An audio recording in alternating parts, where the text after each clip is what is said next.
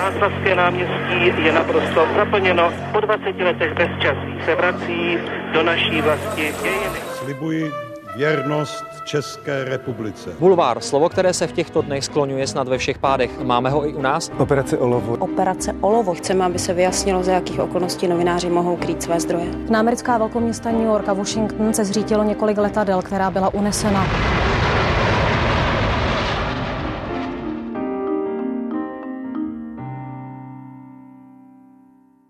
Spravodaj ve Varšavě, ale také v Bruselu, zahraniční reportér z mnoha zemí a ten se sametovým hlasem, který dokáže v reportáži zvukomalebně vykreslit pohodovou přímořskou výzku, ale i drsný etnický konflikt. Dnešním hostem podcastu Background ČT24 je redaktor zahraniční redakce Českého rozhlasu Pavel Novák. Já tě zdravím a moc děkuji, že jsi si udělal čas na náš podcast. Já děkuji za pozvání s tím sametovým hlasem. Teď je to trošku horší, protože jsem po covidu, takže ten sametový hlas se musí vrátit No uvidíme, snad Já myslím, že z něho půjde. uslyšíme to nejlepší a samozřejmě od mikrofonu ze studia na Kavčích horách zdraví taky Veronika Malá. Tři generace, tři klíčové etapy české novinařiny s těmi, kteří jsou a byli u toho. Speciální podcastová série pořadu Newsroom ČT24. Generace. Pavle, máš doma e, připravený kufr, aby si mohl kdykoliv vyrazit eh, na nějakou reportážní cestu?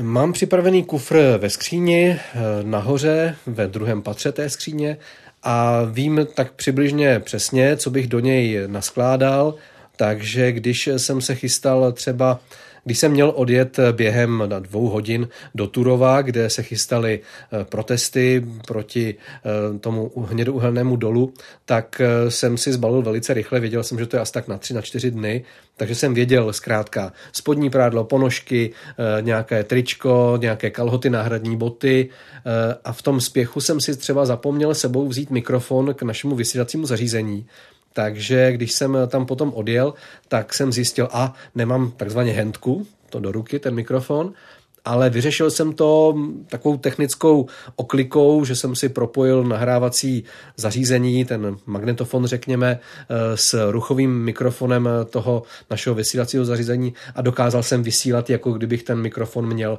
takže nikdo nic nepoznal. Ale ano, mám připravený kufr, vím, co do něj dát, ale někdy to je tak rychle, že se třeba něco zapomene. Jak rychle jsi schopný se zbalit? Teď si říkal dvě hodiny, ale byl jsi nucený zbalit se i rychleji? Uh, ano, eh, to když vlastně jsme uh, ujížděli ne na Ukrajinu, ale na hranice s Ukrajinou, tak jsme věděli, že tam musíme dorazit někdy ještě večer toho 24 takže já jsem se vracel z nějaké tiskovky na asi v Černínském paláci, tuším, bylo to na hradě. Byl jsem, ano, byl jsem před ministerstvem zahraničí, kde byla nějaká první reakce. Pak jsem se v poledne dozvěděl, že tedy máme odjet, zařídil jsem auto, šel jsem domů a ve tři jsme odjížděli. Takže na to balení jsem měl, no nevím, asi tak jako tu hodinu a půl, řekněme. No a to skončilo zase tak, ne, všechno jsem sebou měl, akorát, že jsme tam zůstali o něco déle, takže naštěstí v tom pokoji se dalo něco přeprat v umyvadle, takže tam potom přichází ke slovu to, že zkrátka těch věcí na sebe není dost a že třeba tam je i bláto a tak, takže se něco musí přeprat. No proto zkrátka člověk musí mít hlavně ty druhé boty a někdy i druhé kalhoty. Je tím pádem zahraniční reportér svým způsobem pořád jednou nohou tak trochu na cestách? Skoro, Jak dlouho ano. býváš v redakci?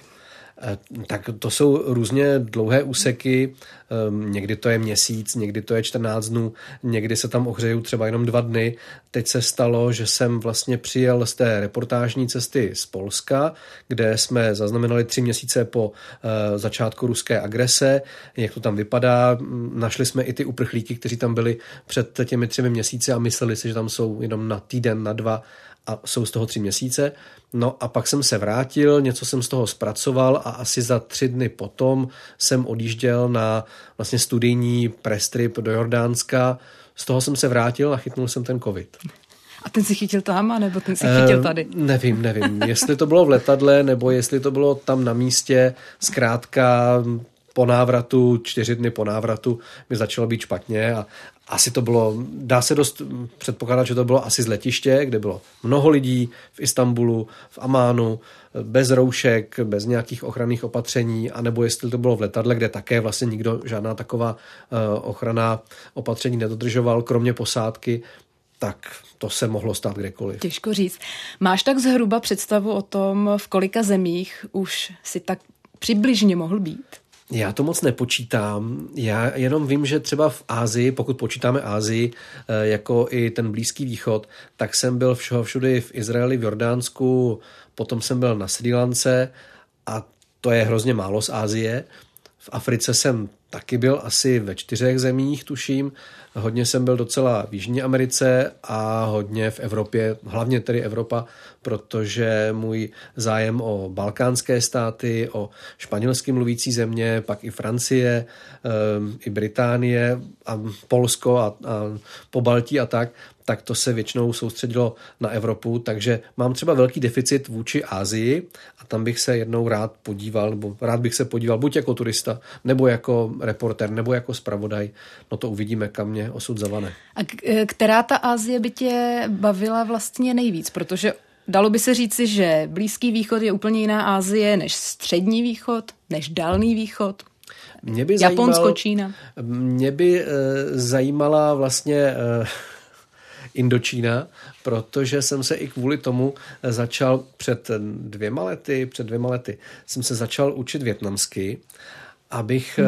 se seznámil s tou řečí a seznámil se s tím regionem, kam bych třeba případně někdy výhledově chtěl jet, tak jsem si říkal, naučím se větnamsky, protože tam odpadá eh, ta překážka abecedy toho jiného písma.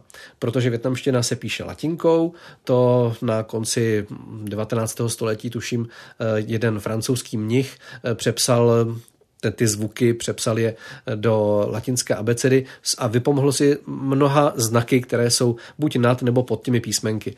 No a to mě dělalo strašné problémy, protože už třeba se zhoršujícím se zrakem jsem zkrátka neviděl dobře na ta písmenka v té učebnici, takže jsem si úplně nezapamatoval, co všechno kolem těch jednotlivých písmen eh, je za ty znaky a to je strašně důležité.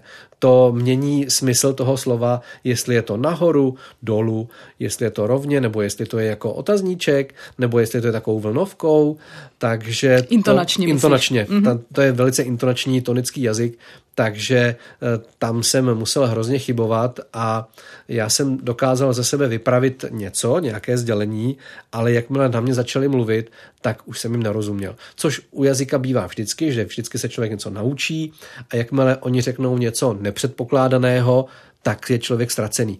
To přesně mně se stávalo v té větnamštině, ale přičítám to i věku. Eh, francouzsky jsem se učil, když mi bylo přibližně 40 a teď si říkám, teď 50 začít jako s větnamštinou. No, to je docela výzva, ale říkal jsem si, fajn, hezký exkurs do toho jazyka, hezký exkurs do té eh, kultury, protože jsme se učili i reálie ale stačilo, možná někdy se k tomu vrátím, nebo aspoň budu mít povědomost o tom jazyku, ale nemůžu ho započít, započítat mezi ty, které bych uměl.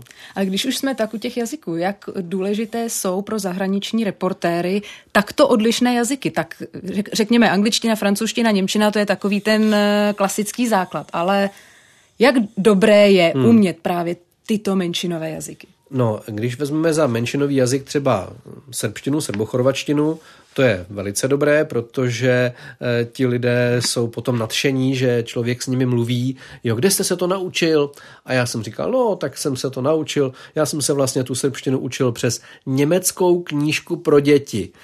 A oni přes Němčinu jste se učil srbštinu. Já říkám, jo, prostě jsem se učil srbštinu a měl jsem to ulehčené tím, že už jsem znal azbuku, takže jsem se nemusel znovu učit cyrilici.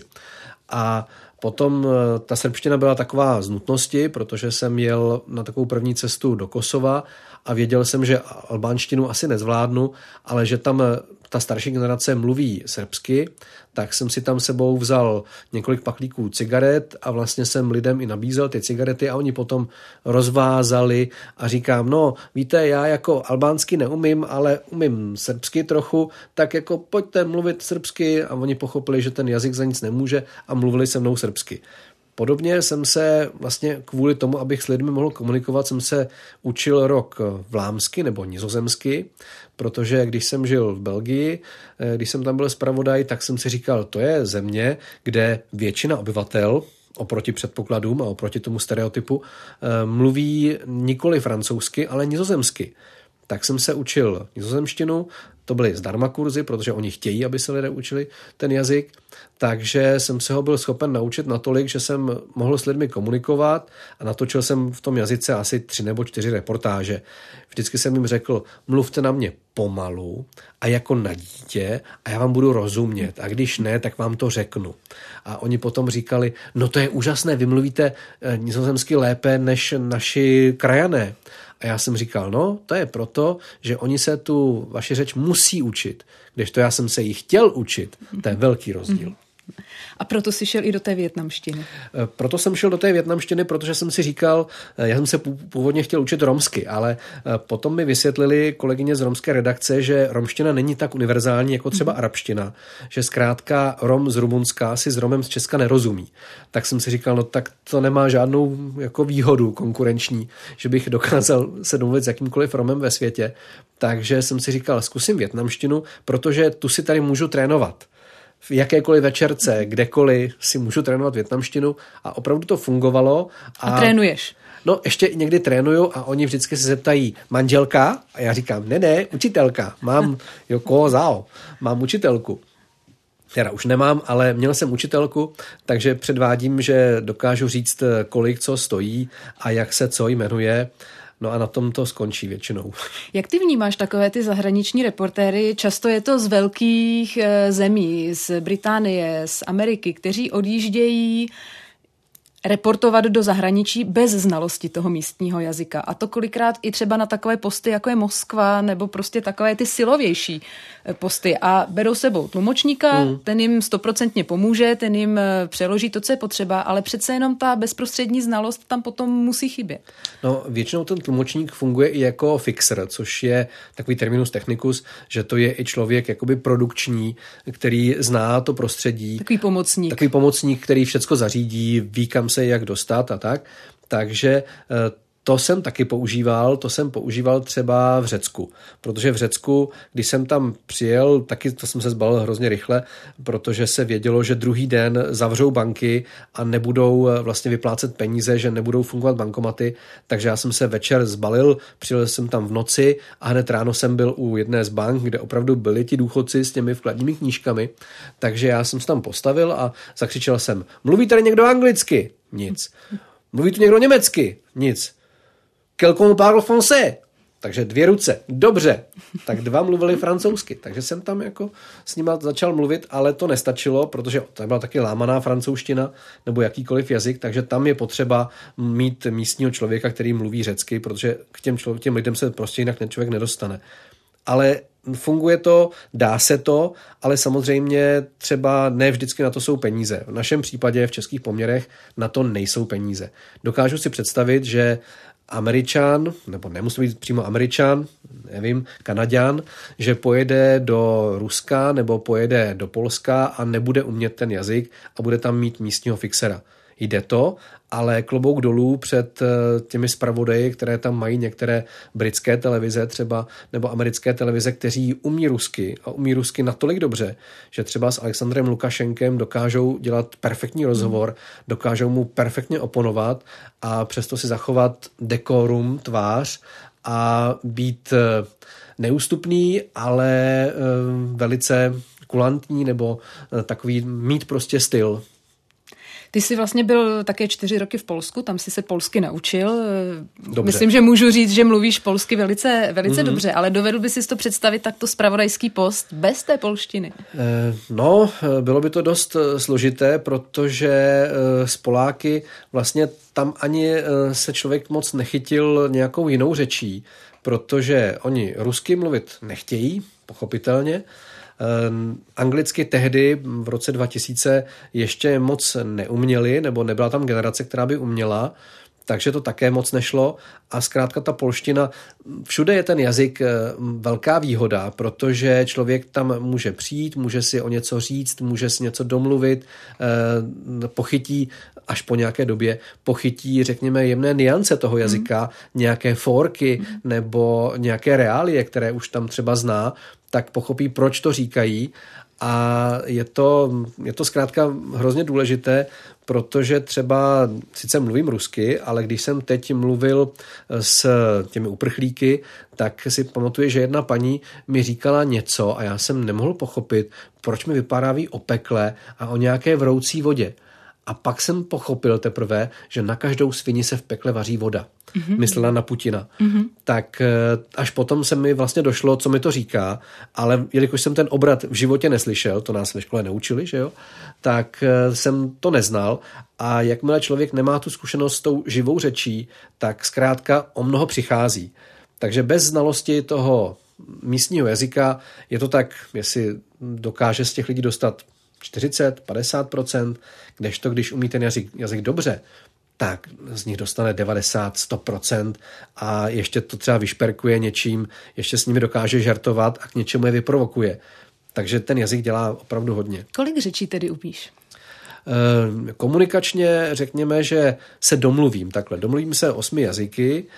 Nedá se říct, že bych v nich dokázal ve všech číst nebo psát, takže ano, dokážu, takže mám, mám polštinu velmi dobře, ruštinu, angličtinu, francouzštinu, němčinu, eh, španělštinu, srbochorvačtinu a řekněme, že teda nizozemštinu. To byl ten osmý jazyk, jo, kterým se dokážu tak 10 minut dobře bavit a eh, potom už mi docházejí slovíčka, protože zkrátka ta slovní zásoba není tak bohatá a už ji nerozšiřuji.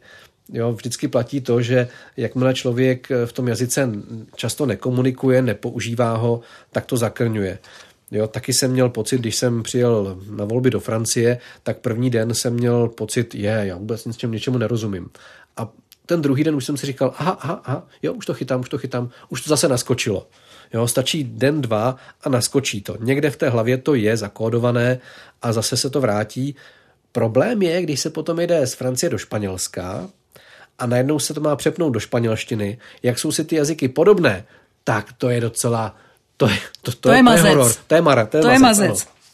To můžu potvrdit, to se mi stává velice často taky. Ale Pavle, ty kromě těch jazyků máš velice široký záběr i co se týče tvé reportérské činnosti. Ty si pokrýval samity, pokrýval si volby, takové ty, řekněme, zásadní hmm. politické zahraniční události, ale i separatistické tendence například v Katalánsku, tím pádem spíš takový ten život na ulici, ty tenze mezi jednotlivými vlastně etnickými skupinami. Ale třeba v zápisníku zahraničních zpravodajů si opravdu dokážeš krásně vyhrát eh, na nějakém úplně maličkém tématu třeba opravdu, opravdu rybářské, přímořské výsky. Co z toho tě tak nějak baví nejvíc? No, tak eh, když jsou demonstrace, když o něco jde, tak to je adrenalin.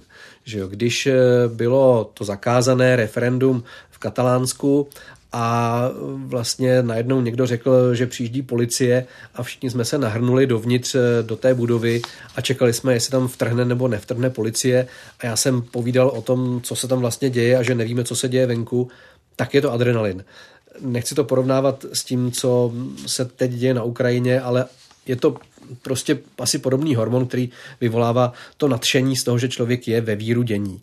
Určitě to ano, ale potom hrozně člověka baví, nebo mě hrozně baví, když se setkávám s různými lidmi, kteří jsou třeba zapomenutí. Teď mě hrozně potěšilo, když jsem objevil eh, muzeum naftového a plynárenského průmyslu v Polsku ve obci Bubrka, která je přibližně 30 km jižně od Řešova v podkarpatském vojvodství. A ani sami Poláci o tom muzeu nevědí. Mm-hmm. Ale přitom tam jsou naftová pole, která fungují, průmyslově se využívají od roku 1854 což je vůbec nejstarší využívání průmyslové nafty na světě. Ne v Americe, už vůbec ne v Saudské Arábii nebo v nějakém takovém regionu, ale v Polsku. Tam zkrátka v lese v jezírku vyvěrala nafta, oni si řekli, hm, to je zajímavé, to můžeme použít na léčení rán, na mazání nějakých eh, ojů a tak dále.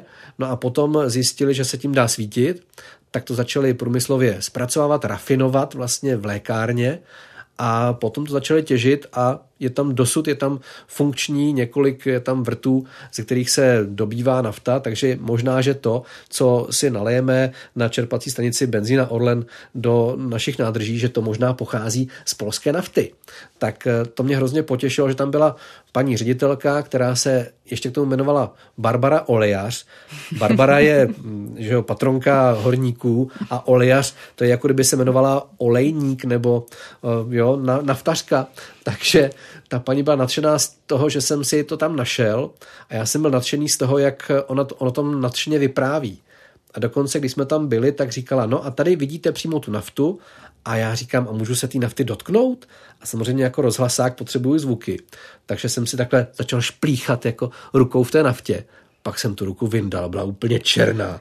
Říkal jsem, vy jste to věděla, co s tím mám dělat? No já mám pro vás takový ubrousek. Tak jsem si utřel ruku, která byla do konce té prohlídky mastná. Jak tě zasáhla ta situace na polsko-ukrajinské hranici? Ty si to říkal, že vlastně si odjel hned toho 24. Eh, na místo vlastně točit eh, přímo ukrajinské uprchlíky eh, prchající do Polska ta situace, to bylo vidět i na zpravodajích přímo na Ukrajině, nebyla lehká pro hmm. nikoho. Hmm. Co, co si tam vlastně zažil, jak si to prožíval? No, my jsme tam měli tři, eh, fotograf a dva reportéři. Jeden z těch reportérů se potom rozhodl, a nebyl jsem to já teda, že přejde hranici na Ukrajinu a potom se asi čtyři dny nemohl vrátit zpátky, tak eh, to jsme jednak prožívali, protože jsme od něj, my byli dva, měli strach. Potom už nás to přešlo, protože se zdálo, že to tam docela přežívá v pohodě. No, ale když jsem vlastně mluvil s těmi lidmi, tak eh, ono se to jakoby nastřádávalo a já jsem vnímal ty jejich příběhy, co povídali a v tu chvíli, když jsem to natáčel, tak to ještě dobře, že jo? To člověk jako mm, drží ten mikrofon, poslouchá to, natáčí to. Když jedna paní říkala, že musela nechat eh, svoji maminku někde ve sklepě, protože umřela během té doby a oni se museli evakuovat a ona neví, jestli ten dům spadnul nebo kde vlastně je, tak jsem jenom se zmohl na to, že jsem mi takhle tou druhou rukou volnou pohladil eh, po ruce. Dobře, tak to jsem natočil, potom jsem to stříhal, potom jsem to poslal do Prahy, eh, aby mi to u nás kolegyně namluvili, takové dva synchrony. A když oni to poslali zpátky, aniž by ten zvuk původní slyšeli, tak eh, to sdělení pochopili a nahráli to tak krásně, že když jsem to mixoval, tak jsem prostě musel přestat, protože jsem u toho počítače bulel. Jo, to se mi stalo několikrát, protože tam byly prostě situace a asi nejsem úplně typ do války, takže mě tam zkrátka několik věcí docela dojalo, když jsem tam viděl řadu opuštěných eh, vozíčků nebo eh, kočárků, kočárků. dětských, hmm. tak eh, zkrátka jsem si říkal, co tady dělá, proč to tady je a potom mi to jako docvaklo, že vlastně oni odjížděli autobusy a nemohli si to vzít hmm. sebou, že tam museli nechat ty, ty kočárky, že utíkali jenom s těma dětma v náručí. Tak eh, to byl taky takový moment a potom ještě moment byl, když jsem tam točil eh, s pánem, který se, parta chlapů se vracela s kufrem a z batohy se vracela na Ukrajinu bojovat. On říkal, že mi nemůže říct, jak se jmenuje a kam jede a tak. Nicméně něco mi řekl, takže jsem si to natočil. Byla z toho taková hezká dlouhá zpráva. A potom jsem se otočil zase na zpátek směrem do Polska a tam šli další a mezi nimi šel kluk, eh, řekněme, 19, 18 a taky měl ten kufr a taky měl ten batoh a taky asi dostal povolávací rozkaz. A já jsem si říkal, ty jo, to by mohlo být moje dítě, to, to by mohl být můj syn. A tak jsem si tam jako, už nevím, co se mi to honilo v hlavě, prostě vím, že jsem tam objel nějaký kandelábr, nějakou, nějakou tyč, sesunul jsem se tam k zemi, no a tam jako mě to docela dostalo. No takže jako několik momentů bylo takových, kdy... Zažil jsi už něco podobného tak silně emotivního. No, tak jako zažil dřív. jsem, zažil jsem eh, jako to tady, tady vlastně mě, mě se nic nedělo, jenom hmm. jsem jako si, si to říkal, že to je, to je něco, co bych nechtěl, aby se stalo mému synovi a tak ale eh, jako tohle, když jsem jako se takhle, řekněme, nějak tak jako hroutil, tak a pak jsem se z toho dostal teda cigaretou, ku podivu, tak eh, to se mi stalo, když jsem byl Jo, byl jsem ve válce jednou, jednou, v roce 99, když byla intervence NATO na Jugoslávii, tak jsem nebyl v Bělehradě, byl jsem v Černé hoře, protože tam se dalo jet, ti otevřeli jakoby hmm. své hranice novinářům a tam eh, jsem jezdil k hranicím, zase jsem mluvil s těmi, s těmi albánskými uprchlíky, no a potom jsme jeli s kolegou fotografem z Lidových novin, jsme jeli kousek od hranic, já jsem měl satelitní telefon, tehdy velká vymoženost, a tím jsem vlastně vysílal živý vstup do rádia. No a kolem nás projela nějaká hlídka a potom se k nám vrátila a řekli, jeďte za námi a vlastně nás eskortovali na základnu, kde nám uštědřili pár facek a ptali se, co tam děláme a mysleli si, že jsme špioni a dali nám želízka a my jsme v tu chvíli fakt nevěděli, jako co bude. Jo, protože oni měli, měli ty kvéry, že jo, byli to vojáci a byli jsme ve válce de facto, byli jsme ze státu NATO, takže jsme nevěděli, co bude tak eh, musím říct, že potom, když mě tam vzali jakoby k výslechu a řekli, co tam děláme, co, jsme, co jsem vysílal, tak tak rychle a tak dobře jsem v životě srbsky nemluvil. Jo? Ale všecko jsem řekl, oni pochopili, že ne, že nejsme špioni, že jsme fakt novináři, no tak nám vzali všecko, co bychom mohli jako novináři používat, foťáky, magnetofon, ten telefon, všechno. No, nechali nám auto, nechali nám doklady peníze a vlastně nás poslali na hranici, že tam nám vystaví doklad o tom, že nám to zadrželi, že jugoslávští vojáci nám to zadrželi, nám vystaví černohorští celníci, což udělali. No a vlastně tam mi teprve došlo, co se nám mohlo stát, tak tam jsem jako dostal takovou třesavku a, a řekl jsem hmm. kolegovi, hmm. jestli mi dá, dá taky cigaretu. Je to zvláštní, no, nechci to propagovat, ale zkrátka tenhle, tahle ta neřest jakoby uklidňuje. Jo, a je fakt, že i teď v Polsku mě to taky uklidňovalo a no ne, nechci, nechci to, nechci s tím začínat a vlastně jakmile jsem se vrátil, tak jsem to nepotřeboval. Odevzdal jsem to kolegyni a řekl jsem, dokus si to, to je jako tvoje, co jsem ti přivez. Ale myslím si, že kdybych se tam zase vrátil a zase se mi vrátily tyhle ty stavy, tak bych potom zase sáhnul. No. Když trošku přeskočím v čase, musel si takhle sáhnout po cigaretě i e, při svém působení v Bruselu, při těch, řekněme, politických oficiálních e, akcích? To ne, to ne. To, to, není, to není adrenalin, to je nuda. to ne, tam, tam, jako, tam to nebylo potřeba vůbec. Tam chodili, jako, chodili si zakouřit během toho, že e, vlastně to, byly, to byla dlouhá jednání. Tak dlouho během, do noci často. Dlouho do noci, tak během těch summitů tam, jako, tam, tam si chodili ven zakouřit, to jo, ale tak to já jsem ani neznal, že by to tak jako mohlo fungovat takže tam to fungovalo jako kafe, eh, nejdřív eh, třetí, čtvrté a potom už teda to bylo jenom jako placebo eh, bez kofeinu, aby člověk chvíli vydržel.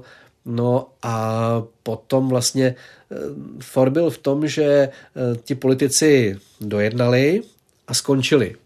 A říkali, no tak dobrou noc. A my jsme říkali, no vám možná, ale pro nás to teprve všechno teď začíná. My jsme na to čekali a my teď teprve to všechno musíme odbavit. A rozhlasový ranní prime time, ten je neúprosný, no, takže no musíš jistě. na to ráno. Takže my jsme museli dělat zprávy na ráno a potom ještě být ráno jakoby, svě, jakoby svěží. A pokud se to náhodou protahlo tak, většinou ten summit trval čtvrtek, pátek a pokud se to v pátek nedojednalo, tak se jelo dál třeba do soboty. A to už bylo k nevydržení, protože tam si člověk šel třeba na 4 hodiny lehnout a pak zase musel zpátky. Byli jsme na to většinou dva, takže eh, jsme si to mohli rozdělit. Že jeden šel spát, udělal zprávy a potom byl zase ráno svěží, přečetl si to, co se stalo a řekl to a ten druhý mohl vyspávat. Nicméně moje zkušenost je, že když jsem já byl ten, který ráno mohl spát, tak stejně nespal. Stejně, stejně ráno zase. A, po očku jo, to sleduješ. No, zase nabuzený a musím tam být, musím tam honem jako jít. Teď nás vlastně od 1. července čeká druhé české předsednictví. Ty jsi byl v Bruselu přesně v tom roce 2009, hmm. kdy eh, Česko předsedalo Radě Evropské unie poprvé. Co tam tedy teď na kolegy, kteří budou mít eh, to předsednictví na starosti, bude čekat? Z tvé zkušenosti. Tak bude na tam na ně čekat eh, spousta schůzek, které my budeme řídit a doufám, že tam bude takový ten velvyslanec, ať pro Koreper 1 nebo pro Koreper 2, který bude sdílný, tehdy tam byl jeden sdílnější než ten druhý, nebo jedna paní, jedna paní velvyslankyně byla sdílnější než ta druhá a hlavně dokáže vysvětlit, o co tam jde. Takže to jsme měli štěstí, že eh, tato vždycky dokázala dobře vysvětlit a eh, nemlžila.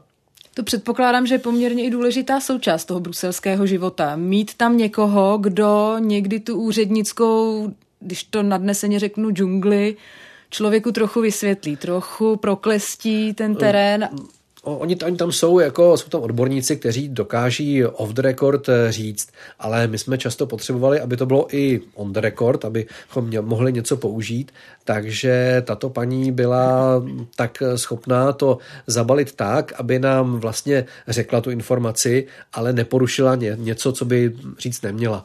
Jo, takže to bylo velice důležité. Samozřejmě důležité tam je mít i kontakty s ostatními kolegy z jiných zemí, eh, kteří se nás potom ptají, co tam bude, kde tam bude, co tam jako budou navrhovat, tak kdo co chce. Tak eh, pokud jsou ti úředníci, politici sdílní, jakože tehdy, eh, když se vlastně přepřahala vláda, když skončila vláda Mirka Topolánka, což doufám, že už se nestane, to ještě bylo zpestřené, to naše předsednictví, ano, to že schodili zpestřené. tehdy vládu, tak to bylo docela jako složité to, to, tam, to tam nějak jako umonitorovat a je pravda, že když tam potom byla ta úřednická vláda, tak eh, ta byla daleko sdílnější, protože těm vlastně jako politikům o nic nešlo. Tak s těmi se spolupracovalo daleko lépe, dalo by se říct, než s tou Toplánkovou vládou. To bylo trošku enfant terrible, když eh, pan premiér tehdy eh, se svojí neúplně dokonalou znalostí angličtiny udělal několik fópa tak eh, to my jsme ani nemuseli vysvětlovat. Tam to všechno začalo entropou, kdy uh, někteří byli naštvaní, někteří se tomu smáli a my jsme jim říkali... Minimálně to vzbudilo rozruch. Rozbudilo to rozruch. Bulharsko bylo naštvané, uh, já nevím, Francie byla trošku naštvaná, no tak my jsme to trošku vysvětlovali všem ostatním, ale... Ale možná to bylo i trochu vizionářské, protože jestli si dobře pamatuju, tak Velká, Británie. ano, Velká Británie tam chyběla. to už tehdy Černý věděl asi, asi měl nějaké tušení.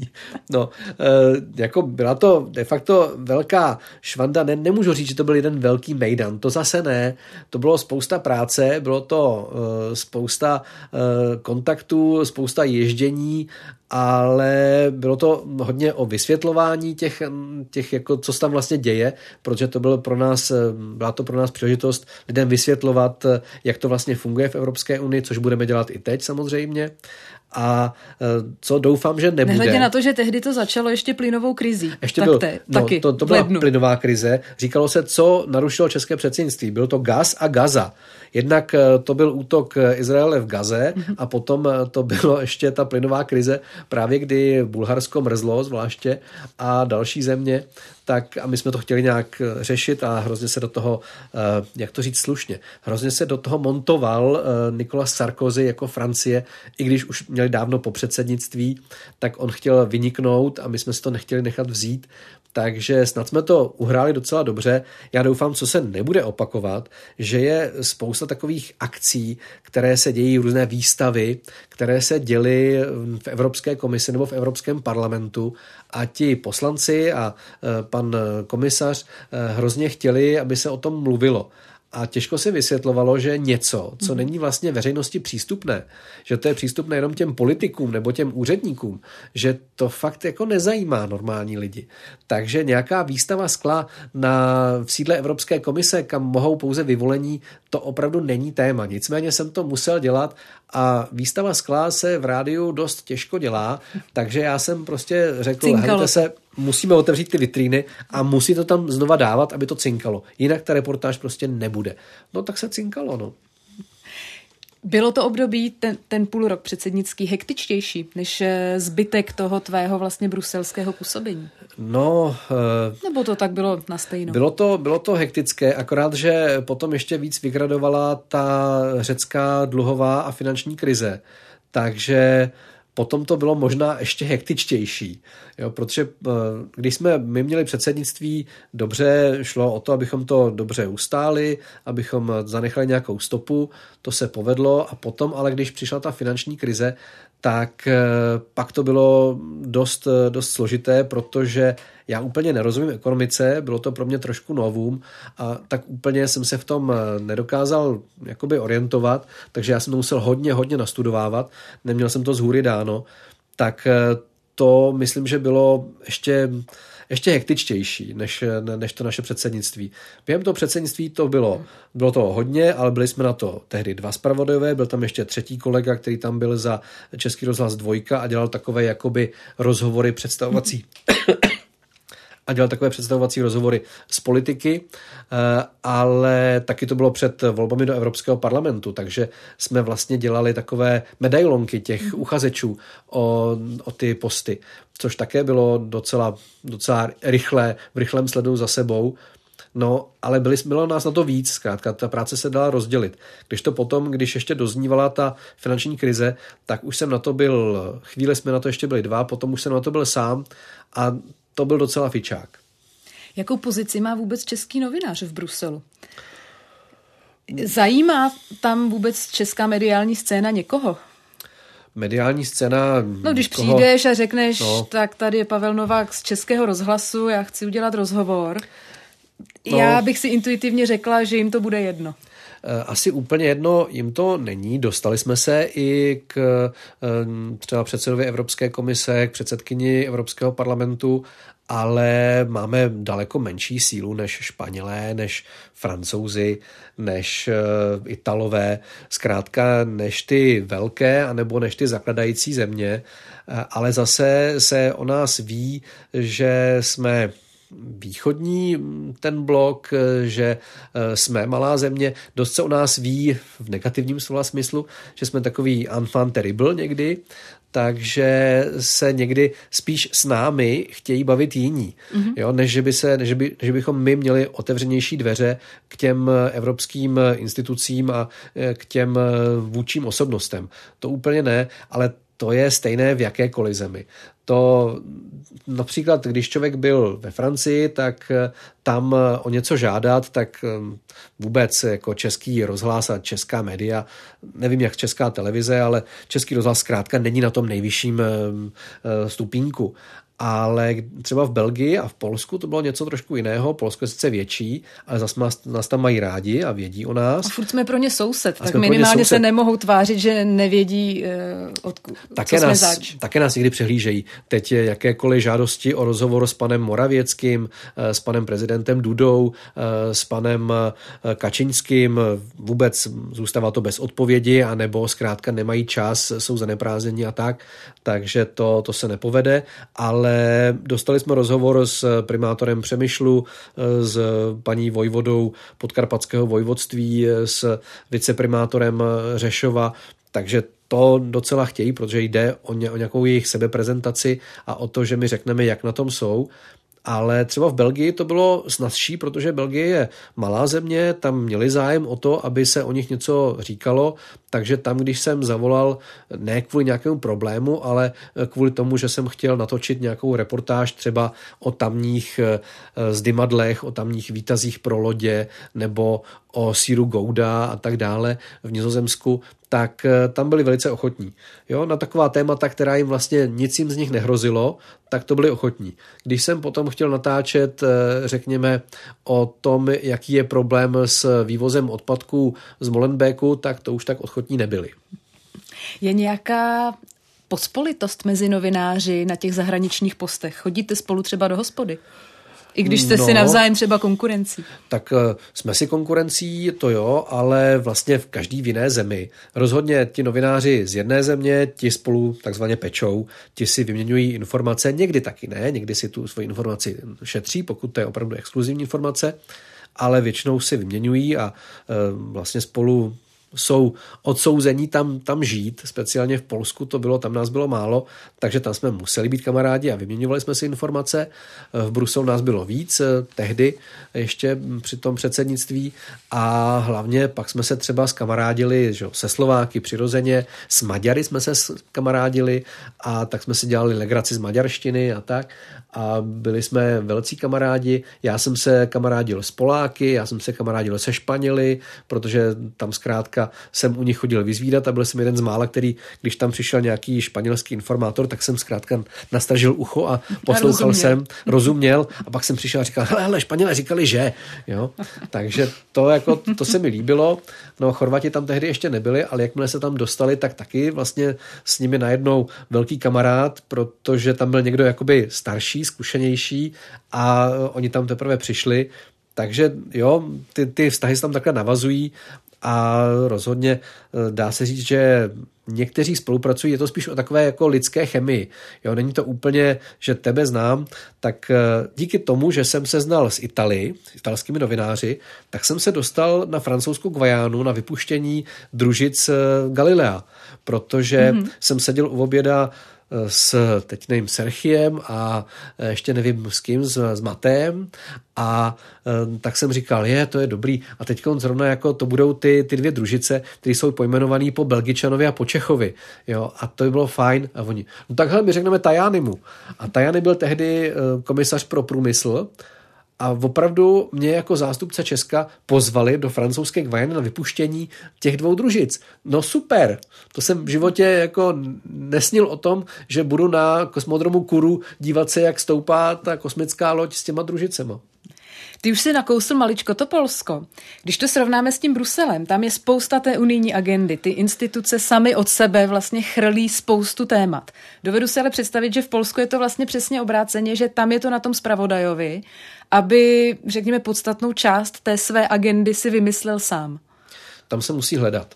Tam se musí hledat to, co je stravitelné pro českého posluchače, co vůbec je schopen pochopit, nesmí se zapředávat úplně do jejich vnitřní politiky, protože to je trošku nevysvětlitelné. Oni také moc nevysvětlují eh, to, co, eh, to, co se děje u nás a je potřeba tam hledat eh, třeba takové paralely.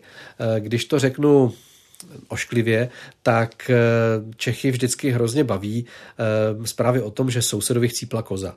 Takže to, co se v Polsku nepodařilo, nebo v hmm. čem jsou horší než my, nebo eh, v čem jsou na tom stejně než my, takže třeba teď jsem dostal, jsem našel téma a budu o něm povídat eh, do rádia o tom, jak eh, v Polsku zastropovali ceny uhlí pro individuální spotřebitele, což je jedno z opatření, které má zmírnit dopad inflace, dopad té ukrajinské krize, tak eh, to nás zajímá, protože zkrátka díváme se přes hranici, jak to dělají oni. Oni mají levnější benzín, oni mají nulovou sazbu DPH na potraviny pouze dočasně, takže jim trošku závidíme, že tam ta vláda jim ulevuje víc než ta naše. Teď ještě jim tam vlastně budou dávat ne levné uhlí, ale uhlí za stejné ceny jako minulý rok, aby ty ceny se nevyšroubovaly někam vysoko. Takže takhle porovnáváme a mluvíme o tom, co se u těch sousedů děje, co se nás jakoby týká. Potom samozřejmě tam byly různé katastrofy nebo nějaké aféry, tak to nás také zajímá, pokud se tam děje něco neobvyklého a potom takové různé zajímavostky. Vždycky Čechy hrozně zajímá počasí, když někde je velké vedro, u nás je velké vedro, tak u nich taky, není to jenom u nás, anebo ježiš, tam je velikánský vedro, štěstí, že to ještě není u nás. Takže to se tam takhle dá najít a potom eh, do toho nespravodajského eh, se tam eh, dobře hledaly věci, kdy já jsem to pokládal ty čtyři roky jako misi seznámit Čechy s tím, jak ten národ žije, protože přiznejme si, my Poláky moc neznáme, ani Němce moc neznáme. Takže, možná je dokonce až tak trošku přehlížíme. Možná právě ty, ti sousedé, co jsou hmm. bezprostřední sousedé, ti nás tolik nezajímají. Hmm. Víc nás zajímají tamhle Maďaři, kteří už jsou přes, přes tu další hranici. Víc nás zajímají Slovinci, kteří jsou taky od Rakušanů trochu dál. Možná by nás víc zajímali Litevci, Lotyši a tak dále.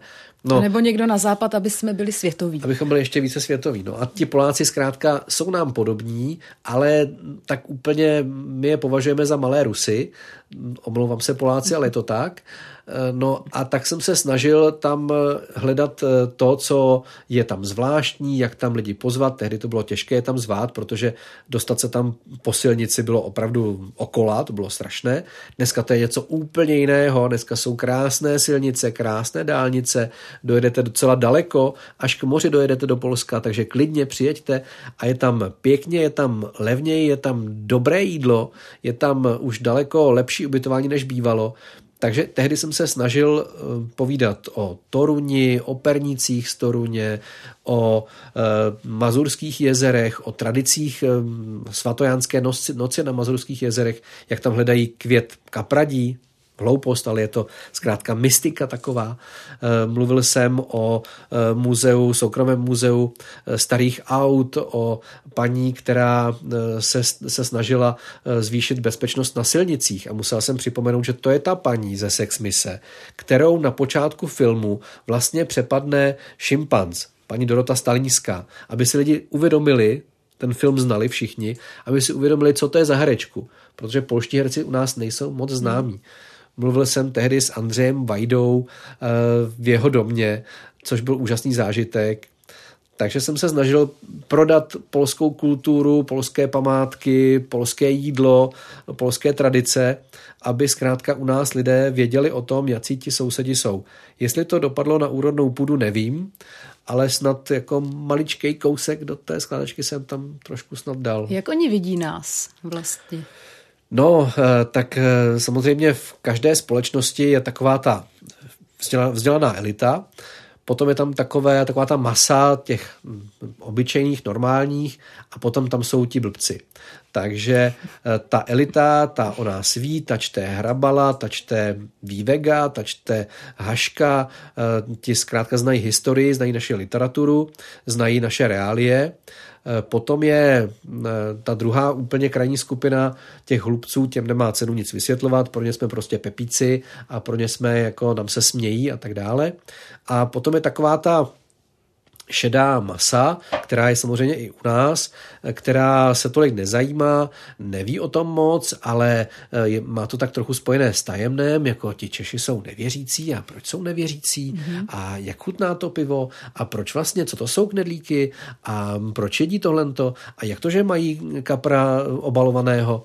Takže to je třeba tehleté té mase, těm, eh, těm obyčejným lidem vysvětlovat a říkat, a myslím si, že i kolega, co je tady za polský rozhlas, eh, Vojtek Štoba, že to dělá eh, docela dobře, že zkrátka také se zaměřuje na takové čekavostky, jak oni říkají, zajímavosti, aby Čechy trochu přiblížil polskému publiku. Eh, dá se říct, že se málo píše o Česku. Hodně se teď psalo o Josefu Abrahamovi, kterého vlastně všichni znali díky nemocnici na kraji města, díky vrchní prchni, tam se to jmenovalo Kellner Plačič, myslím. Mm-hmm. Tak jako pane, pane vrchní zaplatím. Tak eh, to zase udělalo takovou službu té, té české kultuře, že si všichni připomněli a tohle to vlastně bylo něco, co my jsme tady výdali a přiznali mi, že eh, u nich bylo hodně českých seriálů, ale třeba žádné bulharské, mm-hmm. žádné rumunské, žádné německé, ale té české produkce u nich bylo hodně. A já jsem si zahambeně nedokázal vzpomenout na nic jiného, než na kapitána Klose a na čtyřistanku a pes a na e, tuším, že ještě nějaké filmy Kěšlovského. A večerničky a Bolka a Lolka Lolek, a no. Pampalíny. A to bylo mm. všechno, co mm. vlastně my z té polské kultury mm. známe oni z těch českých seriálů, oni tím žili. Jo, sice to hmm. měli namluvené tím jedním lektorem, což je strašný polský dubbing, ale oni jsou na to zvyklí a mají to strašně rádi. Takže oni nás znají přes české seriály a my, myslím si, že my známe Poláky méně, než oni znají nás. Který z těch dvou postů, na kterých jsi byl, Varšava a Brusel, tě teď s odstupem času vlastně bavil víc? Eh, no, rozhodně se mi pod kůži dostal víc ten eh, ve Varšavě. Tam z toho mám víc zážitků, protože Belgie bohužel jako nemá ona, ona nemá tak úplně národní kulturu, ona nemá velké národní divadlo a jak to jsou dva národy žijící ne spolu, ale vedle sebe, Vlámové a Valoni, každý mluví jiným jazykem, tak to nemá úplně svůj národní, mm-hmm. jakoby svůj národní charakter. Když to Polsko, to má jasně národní charakter, to má prostě hrdost, vlastenectví, to je úplně něco jiného než Belgie. A v Belgii to bylo zajímavé proto, protože tam bylo moře, bylo tam, dalo se tam žít eh, docela eh, pohodlně. Eh, byli jsme v centru města, už jsme tam byli se dvěma dětmi, takže jsme poznávali eh, tu společnost i díky těm dětem. Takže synek tam měl, nejlepší kamarád byl Junes a druhý nejlepší byl Ahmad. Takže on chodil do obecní školy a tam se vlastně setkával i s tím islámským živlem a aniž by to tušil, tak poznával jejich kulturu, protože třeba někdy šel k ním domů a jedli tam rukama. To se mu strašně líbilo. A tak jsem říkal, no vidíš, tak tohle to poznáváš, takhle to je, dneska už se na to moc nespomíná, ale v Polsku tam jsme zažívali opravdu jakoby tu sounáležitost s tou zemí, protože jsme s nimi jsme slavili, když eh, vstoupili do Evropské unie, eh, tam jsme se dozvěděli, když spadly eh, věže Světového obchodního centra, když byl útok, tam, to si, to si prostě pamatuju, že jsem se vrátil hmm. z Běloruska a se ženou jsme se vítali potom a v tu chvíli volá kolega Karas, dnešní ředitel České televize v Ostravě a já jsem si říkal, co tady tak strašně ruší v takovouhle chvíli. A on jenom řekl, zapni si televizi, New York hoří. A my jsme si zapli tu televizi a už jsme se přestali vítat hmm. a koukali jsme jenom hmm. na to, co se tam děje. Takže tam z toho Polska máme spoustu takových prožitků. Narodil se nám tam první syn, takže to je taky strašně důležité. A ačkoliv Varšava není zas tak krásné město, tak tehdy si pamatuju, že když jsem měl večer z porodnice, tak jsem byl téměř opilý, ale byl jsem střízlivý. Nicméně ta Varšava najednou byla tak krásná. Pavle, ty už přes 20 let si věrný rozhlasu. No. Nikdy tě to netáhlo zkusit jiné médium? Jako televize? Televizi. Psaní, to je jedno, ale prostě zkusit ještě jiné médium. Kde ta věrnost se bere? Uh, no, já jsem totiž, prostě já bydlím na Vinohradech. Takže já jsem už v deseti letech začal chodit do Dismanova souboru, rozhlasového souboru. A tam jsem se zhlédl v tom, že jsem chtěl být nejdřív panem režisérem, režisérem rozhlasových her, což eh, vyžaduje velkou erudici, to úplně tak jako nejde jenom tak z ničeho nic. No a eh, potom jsem měl zkušenost eh, s televizí, mám to říct, já jsem byl pionýrský průvodce pořadem pionýrské vlaštovky. Takže jsem si vyzkoušel, jaké to je v televizi mluvit na obraz i pod obraz. Eh, jsem tam někdy, eh, mluvím na ČT24, když někde jsem a potřebuji tam nějakou výpomoc, tak ano, tak přes mobilní telefon, přes Skype tam něco povídám. Je to hezké se vidět na té obrazovce, ale eh, když vidím práci eh, těch televizních reportérů, kdy oni nejenom, že musí vymyslet, co tam řeknou, ale i jak to přikryjí obrázky, to je práce ne dvakrát tolik, to je třikrát tolik. A přitom ještě do toho vysílají telefonáty a tak. Je to zkrátka hodně práce a ne, že bych se toho bál, ale říkal jsem si, no, asi když bych šel do televize, to bych si musel nechat udělat rovnátka a to už se mi na stará kolena nechce. Jak ty jsi se vlastně do rozhlasu dostal na konci 90. let, protože ty jsi vystudoval práva a hmm. vlastně i si působil jako advokátní koncipient. Uh, no, vystudoval jsem Takže práva. přes ten Dismanův soubor. No já jsem, já jsem to, to způsobilo to, že kdybych se dostal do jiné advokátní kanceláře a ne do kanceláře, která eh, vlastně mm, se zabývala hlavně eh, konkurzem a vyrovnáním, to znamená žalobami na, eh, na konkurzní dlužníky, tak bych asi u toho třeba zůstal, kdybych dělal trestní právo nebo tak.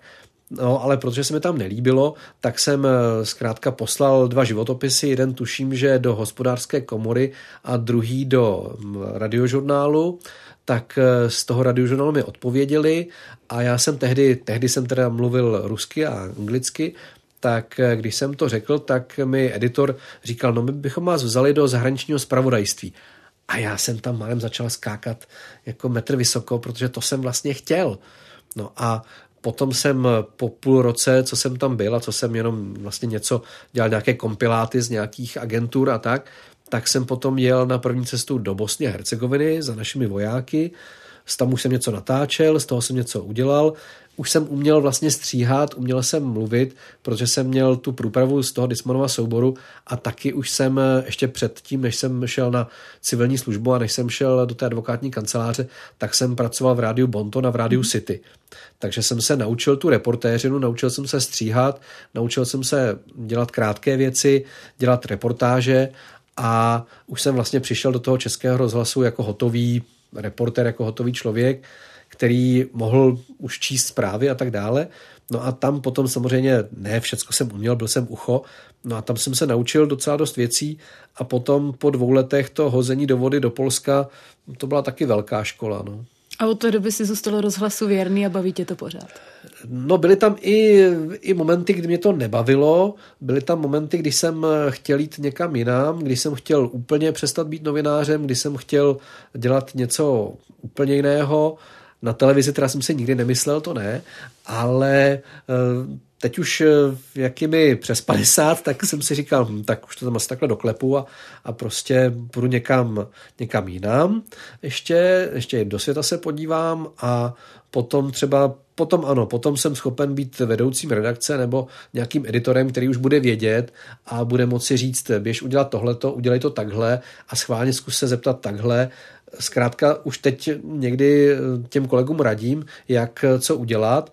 Dva jsem teď bral sebou na služební cesty a říkal jsem jim, tady si tu projdi kolem a jenom popiš, co vidíš a nahrávej si to, potom si to sestříháš.